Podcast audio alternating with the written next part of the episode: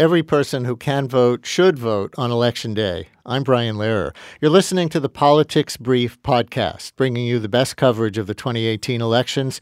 You'll hear smart conversations from shows like On the Media, the New Yorker Radio Hour, The Takeaway, and yes, The Brian Lehrer Show.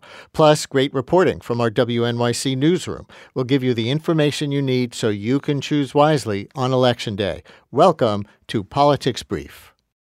Among the many parties pushing for the confirmation of Judge Brett Kavanaugh is the Judicial Crisis Network, a political nonprofit committed to, as it says on its website, strengthening liberty and justice in America.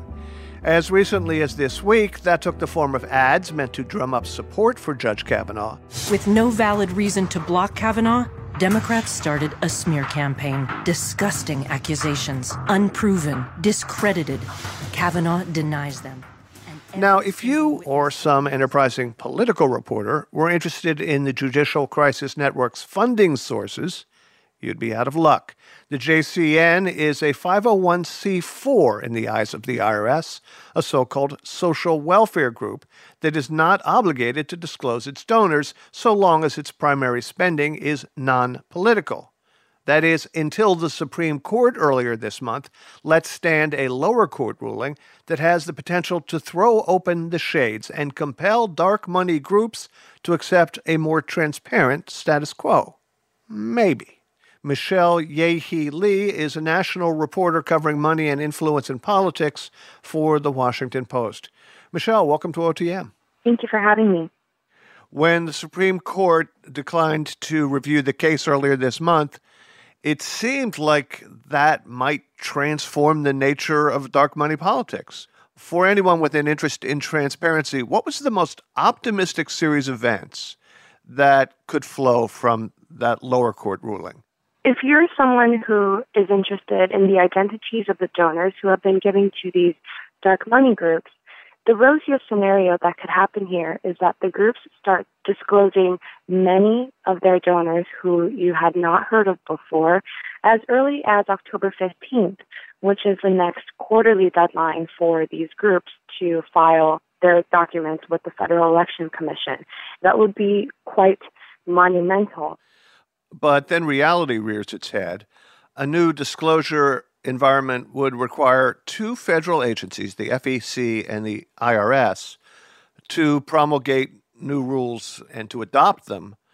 But there, Michelle, we run into political and bureaucratic dysfunction. Tell me how.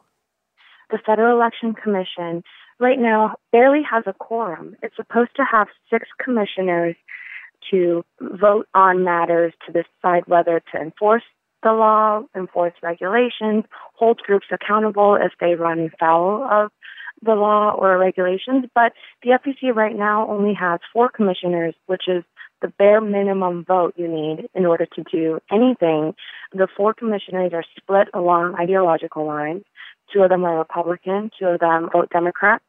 So it's very difficult for work to get done there. And this has been the case for a while now the FEC now needs to come up with brand new regulation, which takes months to write, and then it has to go up for a public comment period, which is probably another month or two, and then it has to come before Congress for at least a month. So there's a long way to go until some clear guidelines are given. On the other side, the IRS has really chosen to protect the donors' identities rather than to disclose their identities. And this is the way the IRS has been moving recently because they believe that there's too much room for error, that there have been leaks of donors who did not want to be disclosed. So the IRS has moved away from disclosure. So it's really unlikely that these government agencies are going to do anything in time to make a huge difference for the midterm, certainly, or even in time to make a real difference next year. And let's just say, in some fantasy world, both the Federal Election Commission and the IRS do pass some explicit rules governing 501c4s and a similar category 501c6s. If we know anything from history, it's that political money adapts. If you're a political high roller and rules change, you know, you're going to find a new way to donate. If you ran the Michelle Ye Hee Lee Political Action Committee, what would be your next move? So if I were the Michelle Ye Lee social welfare nonprofit, I, as a nonprofit, could say to a donor, could you give me some money to help flip the Senate? And then I will use your money in whatever way it takes to get there. So these groups are now changing the way that they're asking donors for money. They might be asking to generally support what I support as a group. Please give us money. And then maybe they'll try to use the money for a political purpose.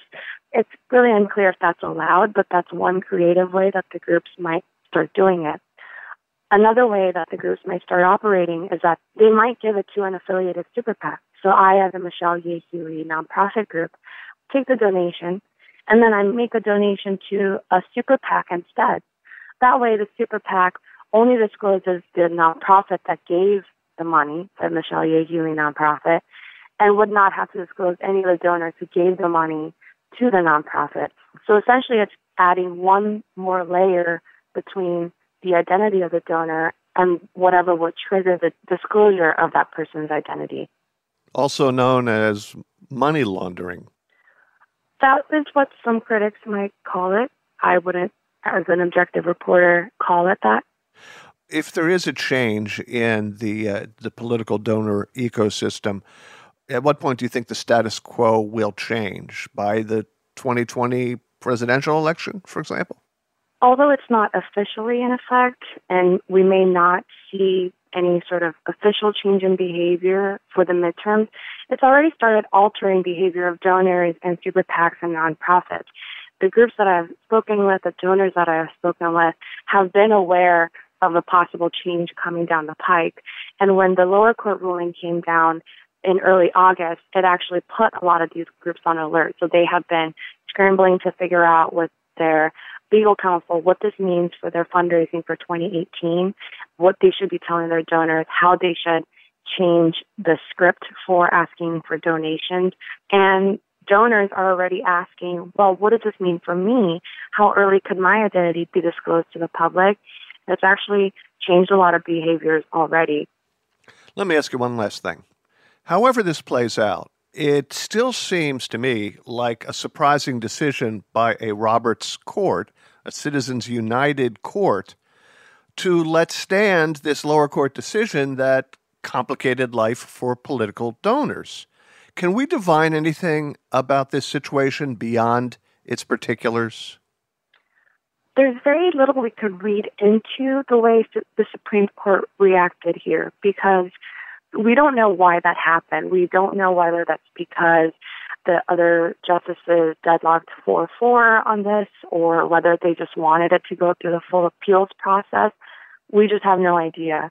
What is interesting about this, certainly in the context of Judge Kavanaugh's nomination, is that after this case goes through appeal, it could come back before the Supreme Court.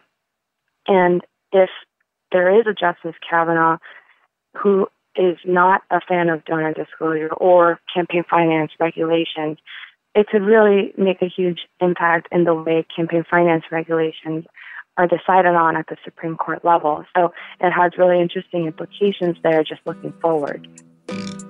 Michelle, thank you so much. Thank you so much. Michelle Ye Hee Lee is a national reporter for the Washington Post. Thanks for listening to Politics Brief. If you want more, go to wnyc.org/election.